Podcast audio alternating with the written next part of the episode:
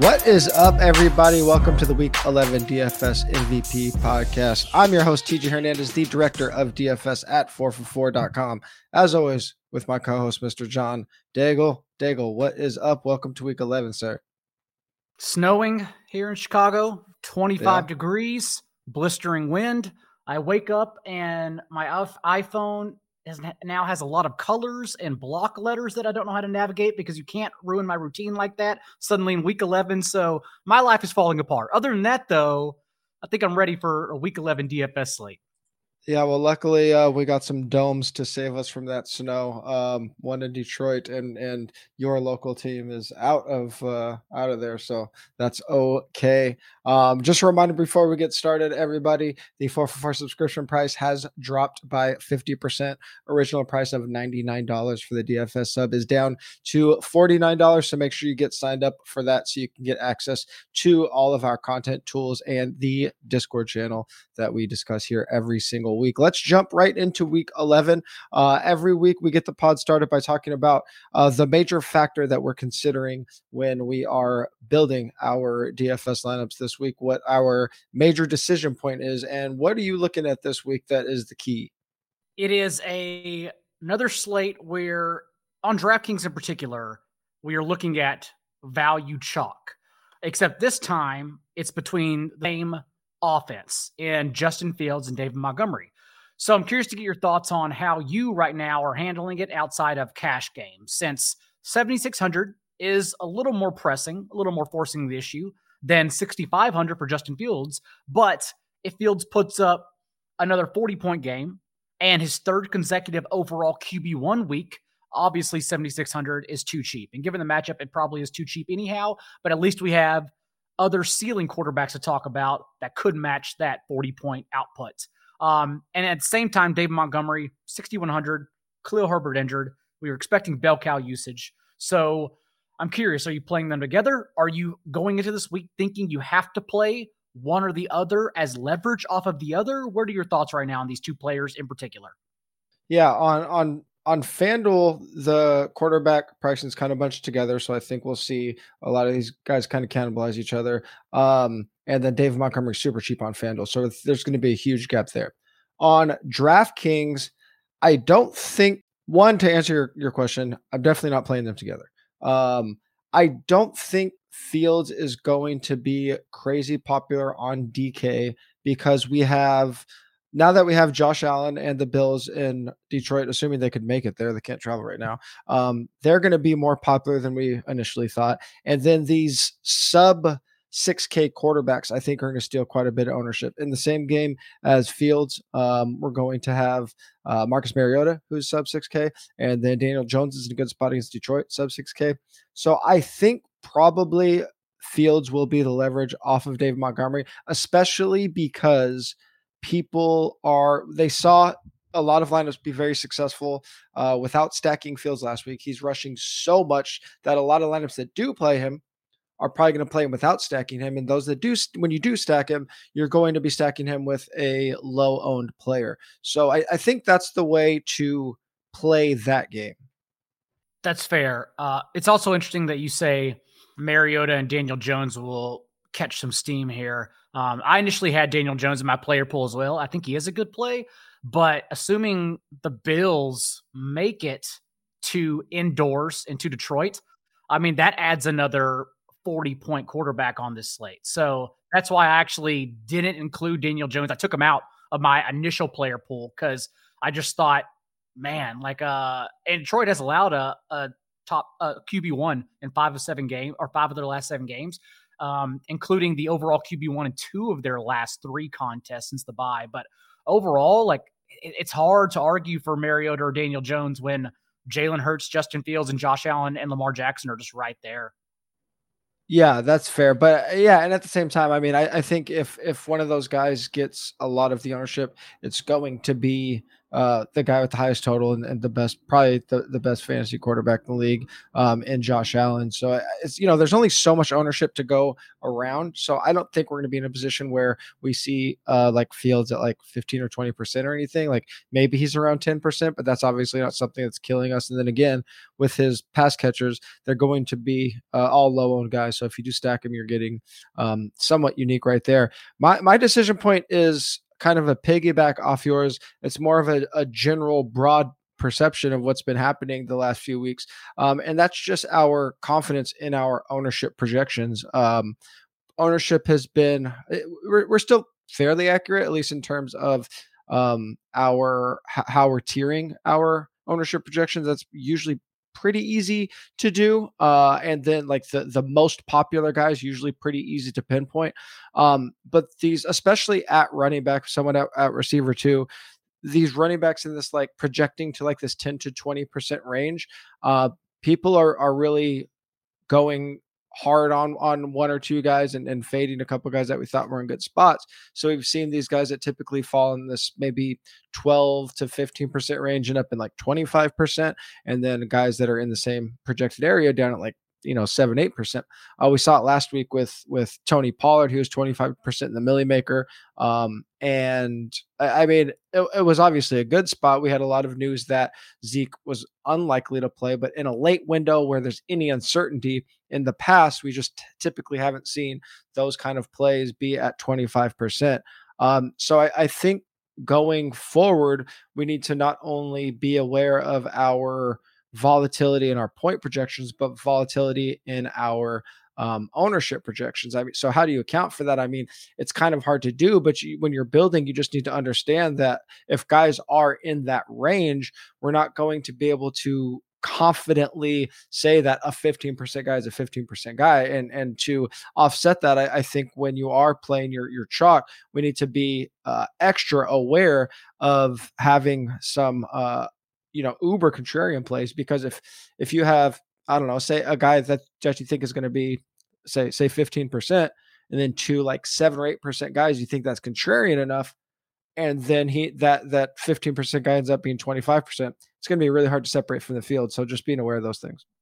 And as every sunday night at halftime live of the sunday night football game uh, i did show my lineup and discuss what winning lineups did, just the overarching view, quick five to 10 minute video I do if you want to join moving forward. But I, my lineup actually had quite a few 10 to 15% or 10 to 12% players sprinkled in. And that's because I did get ownership projections wrong last week. Um, and I was pretty upset at myself thinking I was going to get this guy at six or 7%, and I wouldn't have played him if he was 11% because that's a huge difference, especially for um, the large field recreational tournaments like the slant and everything that I show in that show. Uh, sometimes I'll pull up the single entries and quadruple ups if I think that's the best analogy for the slate. But no, last week it really was about everyone, the field still played Justin Fields. The winner obviously had Tony Pollard.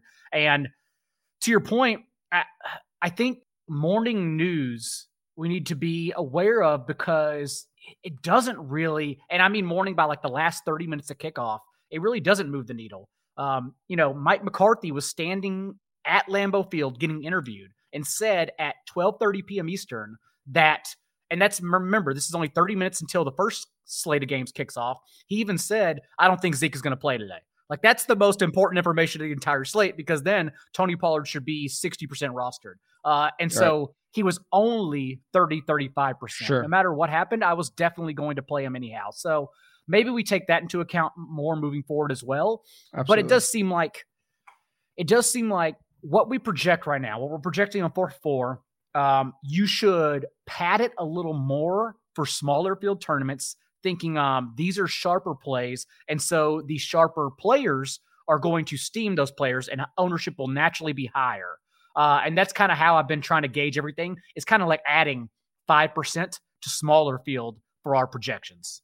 Absolutely. Yeah, that's a really good point. The difference between the, the size of your field is going to make a, a huge impact. And those, you know, those to- Tony Pollard type plays from last week, those are going to be um, way more popular. So so make sure you are uh you know just following us on on Twitter throughout the week and, and hopping in the Discord if you are sub so we can hash out some of those ideas. Uh and obviously I'm gonna do my best to get us the best ownership projections possible. Um, but we're seeing a lot of volatility in those this year, which is pretty surprising. So uh we'll keep talking about that. Um as we've been doing every single week as a kickoff to our DFS week, uh we build a card for underdog, underdog pick'em. A lot of these plays um, slide right into kind of our thoughts just around the general week and, and around the um, how we are playing DFS we are building a lot of correlation into these sometimes too, and it's just a, a another way for you guys to uh, leverage four for four projections. So we've been doing it every week. Today we are going to the, the problem. I mean, you know, we we we build a lineup on on Thursday, and you get uh, a Sam Ehlinger last week who doesn't play, but uh, that's neither here nor there.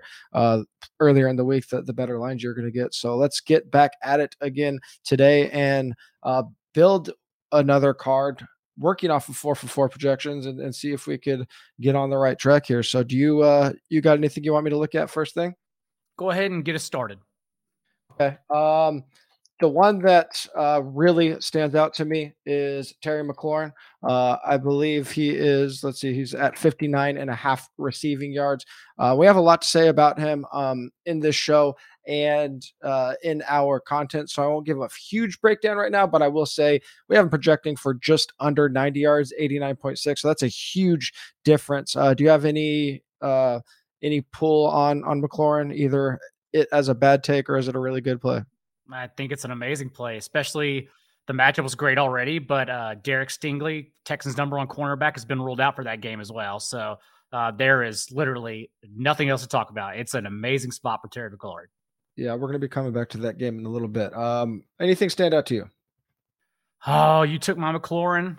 Um, you know what? What is Cole Kmet projected at? Because uh, he is annoying for redraft because he's now scored. Remember, this is a player who just didn't score touchdowns in his career. Now he scored five on his last eleven catches. Uh, we have him, Christian Watson, basically being the Hunter Henrys of their of their respective positions, but you know the Falcons are allowing the uh, five and a half catches per game, the second most per contest. So it's it's frustratingly another good spot for Cole Kmet to creep by here, whether or not he sees the same season high in target share as he did last week. So over 29 and a half, we have him projected for 52 and a half.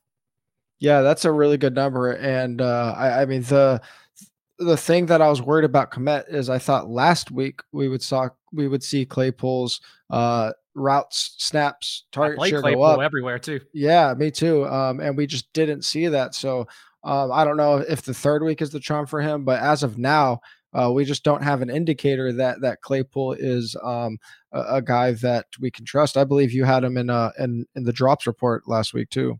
I did. Um, it's just it's just weird. Like we can't trust it because his route participation went down in his second game, learned the playbook. Not up, not stagnant. It went down. Um, really strange. And that was, I understand, like Byron Pringle was available for the first time since week three, but that was still like his first game back from injury. And they ran Pringle out there for more routes. So Claypool was used as their fifth wide receiver. I don't know why we have any faith he's going to be their number three, even. So, yeah, I, am absolutely on board for Cole Kmet here. Yeah, that correlates with the idea of this projection. I don't know if I love the projection, so um, feel free to to tell me to go on to another one. But the the biggest value we're pointing at right now on four for four, based on our um, on our tools, is Justin Fields under 71 and a half rushing yards. Now that's a crazy high rushing prop for a quarterback. I know he has huge rushing totals over the last two games. His average for the season is 75 yards. He's been under uh 70 yards in six of 10 games. But over the last four games, the difference has been uh, since their their mini bye the Thursday game is that it's a lot of designed runs these last four weeks. So our projection says way under. I kind of feel like that's kind of a sharp line, but usually when I go against the projections, I'm wrong. Um, so do you have a lean on that? I don't want to bet against Justin Fields um, right now, especially with double digit carries and four, what, three of his last four games. Um, yeah, I don't.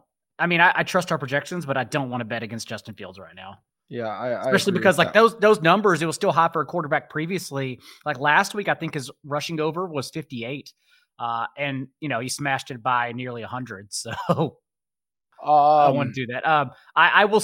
Uh, what about look at Alvin Kamara since Mark Ingram ruled out Dwayne Washington right now, the only other active running back on the roster.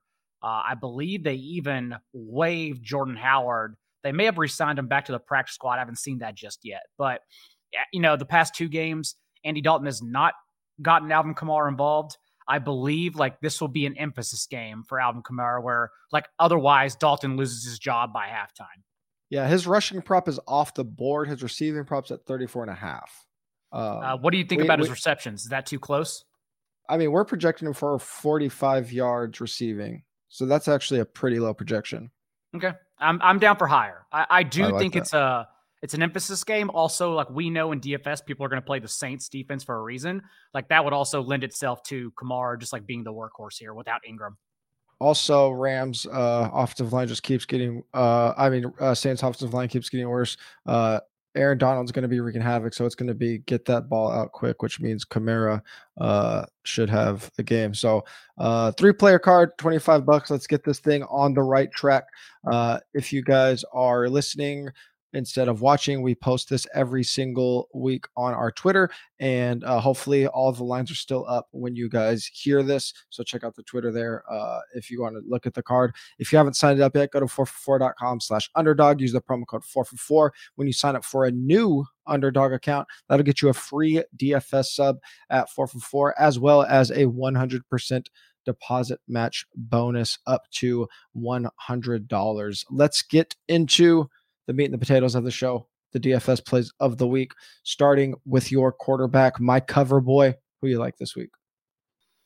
Jalen Hurts, if we are trying to match Josh Allen's ceiling, is yet again in an amazing spot here. Uh, I throw last week's or Monday night's performance out the window. Like, just think what had to happen. The Commanders ran the ball 40 times just between their running backs. Uh, uh, the Eagles had 22 plays through the mid third quarter and ended up with only 45 plays just because Washington literally played bully ball with them. And not, so not only have we been in this situation before, we, we think we're going to get Jalen Hurts under rostered for game script reasons.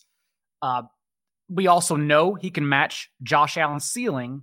And we also know that if, if like against the Steelers a few weeks back, this is the same situation where everyone was talked off of him again for game script purposes, and then suddenly he threw for 280 and four touchdowns, basically all in the first three quarters, and then it didn't even matter anymore. Um, he still matched their ceiling. So, given that we know how the Colts play defense, Gus Bradley never seen a snap he doesn't like where he doesn't run cover three. Uh, second in the league. 47% of the Colts snaps come from cover three. And Jalen Hurts quietly leads the league with 10 and a half yards per attempt against zone coverage. Um, so I, I think it's an amazing ceiling spot, especially given the soft performance on Monday night.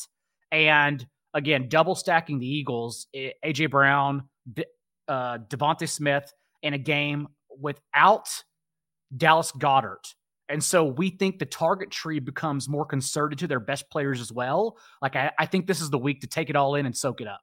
Yeah, uh, this is the only game on the slate where on the main slate where both teams are top 10 in neutral uh, pace over the last six weeks.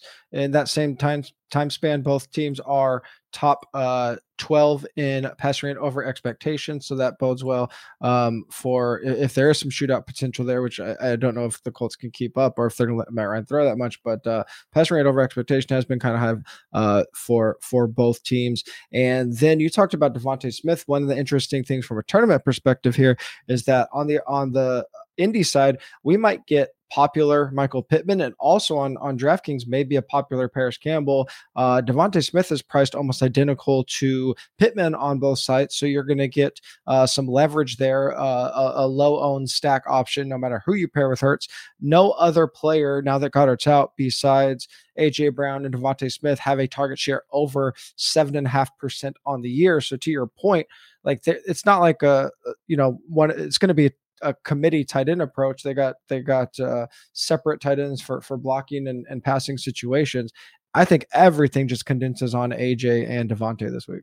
And I'm going to be overweight on Devonta Smith. Anyhow, I probably should have saved that for the Discord, but I, I definitely like where I play Jalen Hurts. Yeah, I'm trying to find ways to tack on AJ Brown, expensive on both sides. But given that everyone else will probably try to get to Diggs and Justin Jefferson, who I actually think is a really good fade, this week. Uh, we'll talk about that more on Sunday morning. Then I, I, love AJ Brown's spot too. So whether you use Devonta Smith as standalone option or bring him along with Jalen Hurts, you don't even have to have a Colts run back. Like you said, Parris Campbell is a good option coming off a team high 32% target share tie with Michael Pittman and Jeff Saturday's first game helping call plays. But but nonetheless, like we're going for the ceiling performance here for the Eagles. So you would just have to hope they soak up all their touchdowns through the air.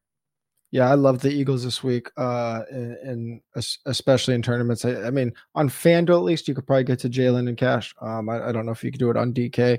Uh, the another ceiling quarterback this week is Lamar Jackson, the biggest favorites of the week. Baltimore mm-hmm. favored by 13. Lamar at 8,400 on both sites. The biggest boon to his passing outlook, to Lamar's passing outlook, is the fact that Mark Andrews should be back. Carolina's hurting in their secondary. They're already a struggling defense, ranked in the bottom half of the league, and schedule adjusted points allowed to every single position except tight end, but they're still 14th against tight end, so they're middling. It's not like they're good. They're not going to take away uh, Mark Andrews everyone's talking about uh, Justin Fields rushing upside and rushing floor. I mean, Lamar's still averaging 71 rushing yards per game on the ground, so he has as safe of a floor as any quarterback um, in the league. We have him as a top two value on both sides. The top uh, value on DraftKings. He's priced between Allen and Hurts on FanDuel. We mentioned that these quarterbacks are kind of bunched up together uh, on, on FanDuel. On DraftKings, he's the QB four. He's eight dollars uh, $800 less than Allen. That's a huge gap between Lamar and the QB1. So you're getting a lot of, even though 8,400 is expensive on DK, you're getting a lot of value relative to uh, to the top quarterbacks on Lamar here. What are your thoughts if Lamar is ruled out on Tyler Huntley? Uh, Lamar DNP Friday because he has, uh, as JJ Zachariason has said, he basically has the immune system of JJ's child. Um, and and we've seen Tyler Huntley uh, last year, remember, against the Packers, show up pretty much in the same spot and literally won tournaments. He threw for 215 and two touchdowns, rushed for 70 and two touchdowns because he has that kind of ceiling and we'll get him at basically the minimum price on both sites. So if Lamar's ruled out, he doesn't get any better. What are your thoughts about Huntley on this slate? Yeah, I'm I'm usually pretty optimistic on on illnesses, um, especially when it's this early in the week. But I mean, if it comes down to a, a Sunday last second late, especially if we don't get news till Sunday morning, like I'm switching everything up and playing Huntley because people just like I mean, you talked about late news. If it's a a final um, like inactives list and Lamar is out and we get a Huntley, like I'm I'm playing that is it chalk you'll be willing to eat if it if it comes in as a Schefter bomb Saturday night? If it comes in as a Schefter bomb, that'll probably change things a little bit. Um, I probably won't be as bullish in it. But if it's a if it's a, a last last minute announcement, game time decision deal, um, I'm I'm like having contingency plans all over the place. That's what I'm kind of planning for, just in case right now, since that's literally three K off the other quarterbacks. Like it would be a whole lineup change. Uh, and then I'd be wondering who gets lost. It'd probably be Jalen Hurts or Justin Fields, not Josh Allen at the top. So just something I'm trying to plan everyone for. Yeah, if we get to tomorrow night and it sounds like it's a serious questionable situation, my advice would be just to build one Huntley lineup, just like on the side, just to see what a build looks like, so that if we do have to wait to the last minute, that you have some kind of idea of like what that that build looks like for you, and you're not just like throwing darts. Um, let's move on to running backs. I absolutely love this call from you, and I wish I would have thought about it myself. It is so volatile and touchdown dependent in Cordarrelle Patterson because not only the Falcons targeting their running backs, Marcus Mariota targeting his running backs at the league's lowest rate in the league, but Patterson is very clearly touchdown dependent and volatile. We saw that in in his return from injured reserve leading the team with 11 carries and 14 touches. Did score two touchdowns, but then the short turnaround last week, uh, only six touches overall, second on the team behind Tyler Allgeier's 11. Having said that, this Falcons offense, since the Bills got moved indoors to Detroit, now this Falcons offense still has the third highest team total on the slate, uh, over 26 points. And all their options are literally hold your nose, cross your fingers, don't watch the game. But at the same time, Um, it's so volatile that we've seen now in this two game span, of course, Patterson can yet again lead the team in touches. And since I am chalking it up to the short turnaround, because that was a not only just fewer touches, that was a season low six, like his his lowest mark. So I have to assume it was for the short turnaround. Uh, you know, 6,700 on FanDuel in particular is so cheap. And that's a site where we catch up on touchdowns anyhow. So why wouldn't I play him there? So I, I love Cordarrelle Patterson for tournaments. Yeah, I mean, especially like I said, if people want to go cheap Atlanta passing game, um, it just seems pretty crazy to me for such a, a slow paced, um, run heavy team. Even though they've up, they've upped it a little bit in recent weeks, but I mean, there's still nothing right home about. Uh, I, I anything to get away from Mariota, probably not chalk, but semi popular. Even like like if I'm ever playing someone like Mariota, I want him at one percent, not eight percent. So that makes a lot of sense to me.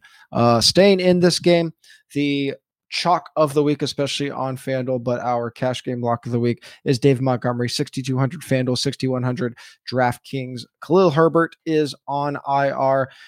Chicago a run heavy team, people can easily just say, well, yeah, that's all Justin Fields. If we look at r- only running back rushes, they're fifth in total running back rushes. So there's a lot still to go to Montgomery, even though Fields is taking a lot of design runs himself. Um, we've already seen earlier in the year that Khalil Herbert gets a huge snap and touch share as the standalone back. As you said in your article today, we should pretty much assume the same goes to uh, Montgomery this week. Atlanta is the only team ranked in the bottom 10 in schedule adjusted points allowed to every single skill position. They've allowed 15 or more half PPR points to to a running back in six of the last seven games. So huge floor there against this defense. We have Montgomery as the best sub 7K value on FanDuel, the best sub 6,500 value on DraftKings. He's going to open up a ton for you in cash games. Um, going to be very very popular. So keep that in mind as we talked about at the top of the show. But uh, you know, Chalk's been hitting, so what does it matter? Chalk's been hitting. Life doesn't matter, and he's probably going to rival uh, Josh Jacobs from like three weeks ago with 45, 50% ownership just because of the the landscape of this slate as well and people wanting to pay up for wide receivers. Um, I I think, and we're get we're about to get there. I think there are a lot of really good ceiling cheap options at wide receiver. Honestly, um, I love the wide receiver slate this week, and so I don't feel like I necessarily need to go up at running back. Uh, Montgomery is the chalk I will I will eat this week. Um, single yeah. entries, cash game. I'm just going to play him. I'm not going to question let's, it. Uh, let's talk about one of those uh, low salary options um, opposite a very chalky play that we've already touched on briefly. I think Nico Collins is a salary saver on both sides, but 4,100 on DraftKings in particular is pretty egregious. Uh, I almost wish he wouldn't have had that team high 37% target share this past game because then maybe we could sneak him by a little more.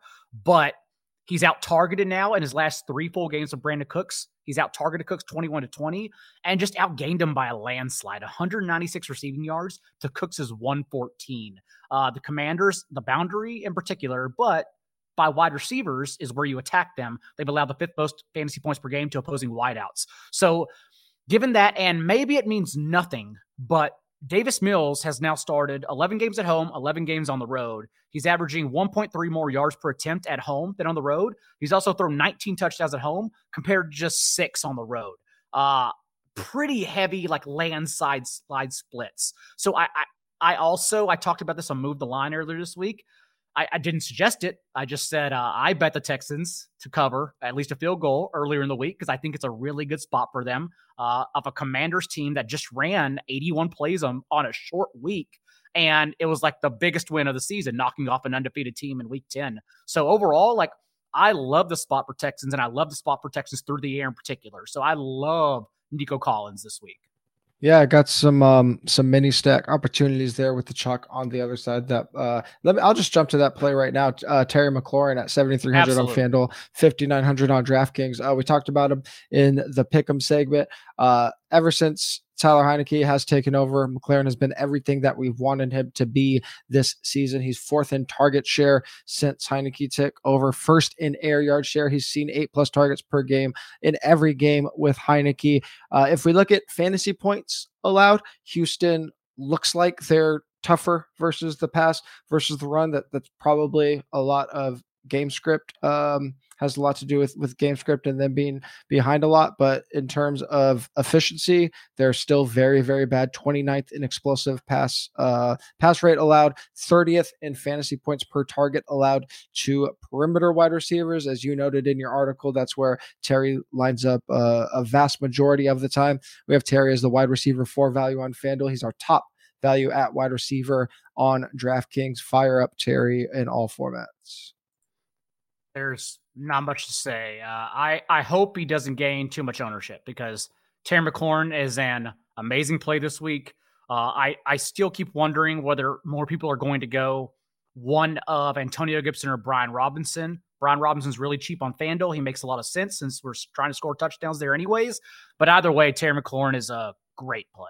Great play. Yeah. Uh, you have another salary saver that I wrote up, and I didn't think anybody else was going to be on him. And then I see your article this morning, and you not, wrote him up too. So hopefully we're hopefully we're on this uh, bandwagon together. Not only are we on him, I, I fear I fear he may catch on by Sunday. I could be wrong. He could get lost in the mix because Darius Slayton is in that weird spot on DraftKings at 5K to where like you can go a little slightly more up for a sexier option or go down to save value. So maybe he gets lost in the shuffle. But 20.9% target share across his last three games, a team high 2.4 yards per route run, an elite mark since he started intermittently rotating in in week four when he got healthy.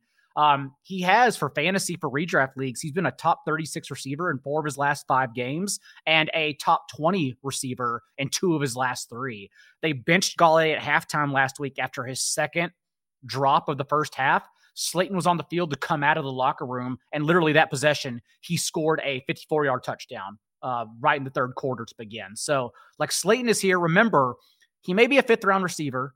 He may have had to earn a role in the Joe Judge, Dave Gettleman era who don't have any idea how to evaluate personnel, anyways. But remember, Dane Brugler actually had him ranked as a top 50 player in his draft class. It's just off field issues pushed him down to day three. And so Slayton is a terrific prospect when given a full allotment of routes, which now we believe he's suddenly going to be doing, can smash. And that's what receivers do against this Lions defense. So yeah, Slayton, Slayton. It's also great because Slayton is a pivot off of Saquon Barkley, and that's what makes me interested in him. Yeah, I, I think as far as Slayton's ownership goes, I, I think if he was going to catch some steam, it would have been most likely because Jones was going to catch some steam and, and you need to figure out who the hell to stack him with. I think probably the Bills game getting moved to Detroit takes enough ownership away from the field that neither player just gets like crazy popular. Like maybe Slayton is 6% instead of 1%. Um, but I, I think that's probably on the very high end of his ownership projection.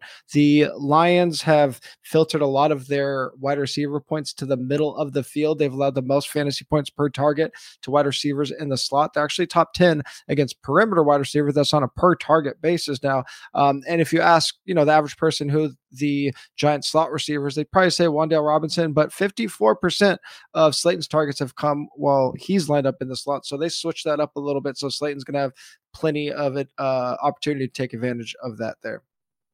He's a good play. Uh, at the top of the salary rankings, but still one of our best values of the week. Uh, CeeDee Lamb, 8,100, FanDuel, 7,500, DraftKings at Minnesota. We saw that crazy game with Buffalo last week. That wasn't a fluke, at least in terms of Minnesota giving up uh, the booty in the air. They're 26 in schedule adjusted points allowed to wide receivers. They've faced, faced the fifth highest pass rate over expectation this year. They've allowed the highest explosive pass rate uh, since Dak's return. Dallas fifth in overall EPA, eighth in pass EPA per play, and seventh in explosive pass rate. After a couple weeks, we were maybe getting a little worried about CeeDee's volume with Dak, but uh, that all normalized last week with his 15 targets. Obviously, don't expect that every week, but it's probably somewhere in that average range over those last few weeks. I think nine to 10 targets uh, per game the rest of the way is a pretty uh, reasonable outlook for CeeDee Lamb. We have him as a top three value on both sides. He is our top overall wide receiver value on FanDuel. The only thing I say is uh in my heart of hearts, despite his matchup, despite the fact he's come on lately with Dak Prescott, I can't possibly play 35% CeeDee Lamb in tournaments. I cannot do it. Fresh off of career highs and catches and receiving yards, his highest DraftKings point performance as well of the entire season. I can't do it. I won't do it. No, no. On on FanDuel, it's uh, uh at seven at eighty one.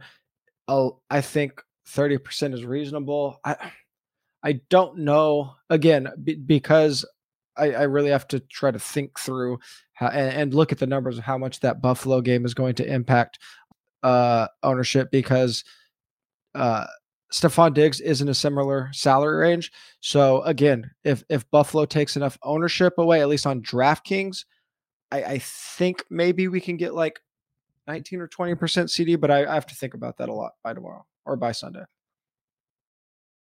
That's fair. But right now, yes, at his at his projected ownership, if I think it stays that high, uh, I I can't do it. I just can't do it. Yeah, I mean, if if we're eating the chalk, it's usually usually at running back. No blanket statements, but it usually makes more sense.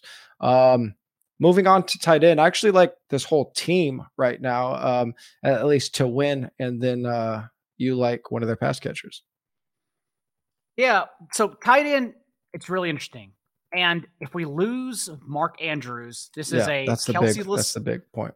That then we then this is a Kelce-less slate, and thus maybe no tight end matters whatsoever. It gets really ugly. And if that's the case, honestly, uh, I have a sicko play. I slipped into my tournament article in the tight end section. I didn't write it. I didn't detail him yet. I'm waiting for the injuries news, but um, I will write up an absolutely sick play that I may slide into tournaments on FanDuel in particular. That's a hint because that's the only place you can get them. But for for cheap tight ends, um, I really think because everyone's going to try to play Jack Stoll, but I think Tyler Conklin is like the most confident we can be. And we saw before the Jets bye that I think the fallout, yes, Denzel Mims is running more routes in place of Corey Davis, but with Corey Davis ruled out again in this one, um, we saw really that Tyler Conklin has benefited the most with that Corey Davis. Davis, in particular, he ran a route on 83% of dropbacks before the bye, his second highest mark of the season, and also recorded uh, just two targets. But the fact that he secretly snuck in there for those routes, and the week prior two weeks prior, remember, he averaged a 23.5% target share. So I don't really worry about that blip on the radar with two targets and 8% target share, considering he was still out there running routes. So I do like the Patriots defense as a contrarian pay up spot since a couple weeks ago, uh, Mac Jones was still under center. Zach Wilson was still under center. Like it's the same exact spot. There's no reason to believe that the dead the Jets are suddenly going to get better in this spot. But at the same time, I think one of them can get there because remember, in that Milly Maker lineup, you even wrote this up against the Patriots. Well, the Milly Maker, of course, it got a little lucky because the Milly Maker always gets a little lucky. They played naked Zach, uh, they played naked Garrett Wilson and Tyler Conklin. But in small field tournaments, the winner had either Tyler Conklin or Garrett Wilson in a blowout game script. I think we're kind of looking at the same thing. And on a week where tight end is so ugly, Tyler Conklin being the cheapest, most confident option who just had just two targets, uh, there's more reason for him to soak up more opportunities. So I do like Tyler Conklin a lot. Yeah, when I made uh, ownership projections yesterday before the Thursday night game, uh, we had Mark Andrews as a limited practice participant, uh, uh, uh questionable. It, he is a full practice today. All all uh, signs are that he is going to play. So it's not. I mean, I don't think it's going to come down to like fade Mark Andrews or not. It's going to come down to, especially if you're building multiple lineups, just it's going to be completely different builds with him. Um, one thing that I noticed this week when you are, if we look at the top tournament lineups, just at the millionaire, uh, when lineups, top 1% lineups, have had a running back in the flex, they've typically spit down at tight end uh, around 4K average salary. When they have um, spent uh, when they have flexed a wide receiver, it's because they've spent up at tight end. They've averaged around five thousand dollars in tight end salary when they're flexing a receiver. So basically, what that's saying is if you are paying up at tight end, you are and, and you try to force a third running back, you're really limiting the upside of your lineup just because uh, you aren't able to get as many ceiling players in your lineup with that high tight end salary. So just a little interesting note to keep in mind. Again, it's it's not a uh, no hard and fast rules in DFS, but a trend we've seen this year. Spin up at tight end, be more likely to flex wide receiver. Spin down, be more likely to flex a running back on DraftKings. Hopefully, that is a trend that we could take advantage of. Those little um, micro edges are always fun for me. And if and if we lose Mark Andrews, I mean, yeah, we saw on Monday night before the Ravens went on bye. Um, Isaiah Likely had a roller coaster of a game, but he still ran around on 81% of dropbacks. Like he was yeah, out there, yeah. had a couple drops, but he showed explosiveness in scoring that red zone touchdown. So um, Isaiah Likely will will definitely get rostered everywhere. Uh, whether oh, yeah. whether Andrews gets ruled out or whether Lamar Jackson gets ruled out because you know, those that 100% catch rate and over four yards per route run from the preseason, that was all done with Huntley in the lineup. Oh, if we somehow like not until uh pre pre-game inactives get no Lamar, no Andrews, I would smash the Huntley button and the Likely button immediately. Uh this is going to be we were talking about um confidence and ownership this week this one is going to be really interesting to see how the field plays Denver versus Las Vegas because Las Vegas is uh, arguably the worst defense in the league, one of the worst defenses in the league outside top 20 and schedules just points allowed to every uh, position, their last and pass EPA per play allowed. So there's a lot of matchup indicators and and uh, breakout models pointing to players like Greg Dulcich, who is my tight end, and Courtland Sutton, but does the public trust to play the Broncos? Like they're, I think they're uh, right now. I have like middling ownership projections on them. I, I think probably the industry is going to kind of say like you know seven to twelve percent on these Broncos pass catchers or passing game.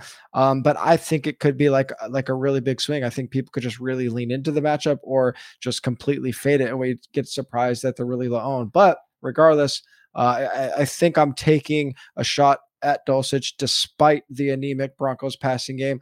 Uh, teams have exceeded their team total in every single game since week two against the Raiders. The only time Denver has scored over 21 points against the Raiders. Dulcich seventh, seventh in expected fantasy points over the last three weeks, according to the four for four breakout receiver model. He's third among tight ends in that span, but in that span, the second most points below expectation.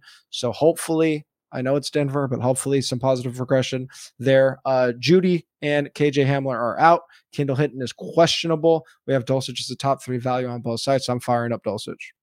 Raiders also last in DVOA defending opposing tight ends. I know the boys in the four for four betting discord were heavy on Dulcich overs. That also certainly helps. Plus on FanDuel, he's the same price as Kyle Pitts. So that makes it really interesting because I think both are good options. Kyle Pitts much more volatile, but an amazing spot as well. Uh, again, I, am playing the Falcons offense, understanding that I'm crossing my fingers for all of them, but that's okay. We're playing tournaments here. It's just a matter of what builds make more sense. So I'm taking that down to the wire. I will also note um, this probably is better on DraftKings, but Dulcich 3,800, Foster Moreau 3,700, and Davante Adams is a true game time decision being limited with an abdomen injury all week. Like that's the late swap of the century is getting off Dulcich for Foster Moreau if we lose Davante Adams because yeah, the Raiders will still probably suck. But I mean, there is nowhere else to go with Waller and uh, uh with Waller and name. I'm forgetting his name. Uh, White, White um, Hunter Renfrow on the IR. Hunter Renfrow. Hunter Renfrow. Yes, it's week 11. It's been a long season. Yeah, well, I mean, with with with Davante too. I mean, we've seen so much of. We've had a tough time with ownership. We've seen chalk hitting super hard. If then if this ends up being the the late news week, I mean, I don't care who's chalk. I don't care how good or bad ownership projections are. If we get in this situation where we get all this news Sunday morning, um, I think the Sharps are going to have a good week. So it could be interesting. Also, oh. uh, you like how I just pretend like I'm on set and yell name as if it's a it's a, card yeah, yeah. that the director needs yeah. to yell out to me. Yeah, uh, absolutely. Um, a lot of cheap defenses are viable this week. We've actually seen pretty sharp uh, defensive pricing. So, like, I, I think the defensive player pool is is pretty wide because obviously the big favorites are in play. Um, but there's a lot of of cheap um, underdogs that are probably viable. Uh, but you, what uh, value defense do you like? I like a lot of value defenses actually. Um, you know, we talked about Foster Moreau, Greg Dulcich. I even think you could play the Raiders. The Broncos are still the only offense in the NFL averaging less than 15 points per game. Um, and the Raiders are right there, and no one wants to play them. At the same time, though, I think sneaking the Steelers in could be viable here. Uh, massive splits that Vegas still isn't accounting for with TJ Watt in the field. The last the last two years, going back to last year, opposing teams are averaging 6.4 yards per attempt through the year, as opposed to over nine yards per attempt when Watt's off the field compared to on the field. So, like, the Steelers could definitely wreak havoc here. Also, play a lot of two high safety, which the Bengals are still trying to figure out how to play against. As we've seen with even with Patrick Mahomes and Josh Allen early, later on in their careers, uh, it took about a half a season for them to understand you take what the defense gives you. Burrow still learning that. And the last time the Bengals are asked to to block to protect Joe Burrow against an elite pass protector, Myles Garrett in this case, like TJ Watt. Remember, he got dominated uh, because this line just isn't ready for that. So I really think the Steelers are a very sneaky option to sneak in. Yeah, I mean when it's it's very um dangerous to look at at season long numbers when we have instances like this. It's like like dominant pass rushers just switch things up so much. They swing things so much that I mean season long projections just or, or season long totals just really don't matter. Like you said, the splits with and without somebody like TJ Watt, I think is really really important. Um, speaking of injuries, the Saints are riddled with injuries, but at 4100 on FanDuel at $3,000 on DraftKings. They're going up against the Rams who have struggled all season on offense. Their offensive line has been pretty bad and now they're without Cooper Kupp. So even though the Saints are shorthanded, so are the Rams. I'm trusting that the Rams still just have an 18 point team total, uh, even with all the injuries on the Saints side. The Rams are bottom 10 in adjusted sack rate allowed. Uh, Saints are going to be pretty popular, but they're a great value defense. I, am probably, especially on FanDuel at 4,100, locking them in the cash games on at 3,000 on DK.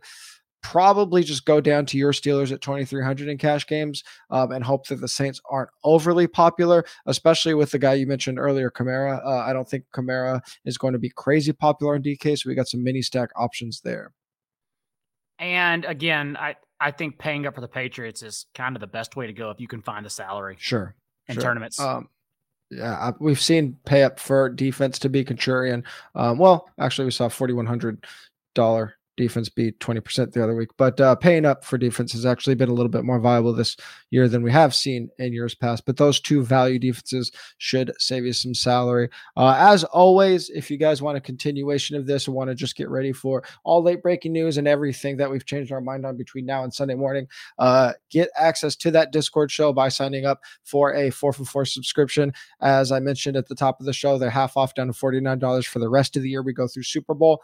If you don't have an under underdog account yet, you could go to 4for4.com slash underdog and use the promo code 4for4, and that'll get you access to a free DFS sub with your first deposit. And underdog will match your deposit 100% up to $100.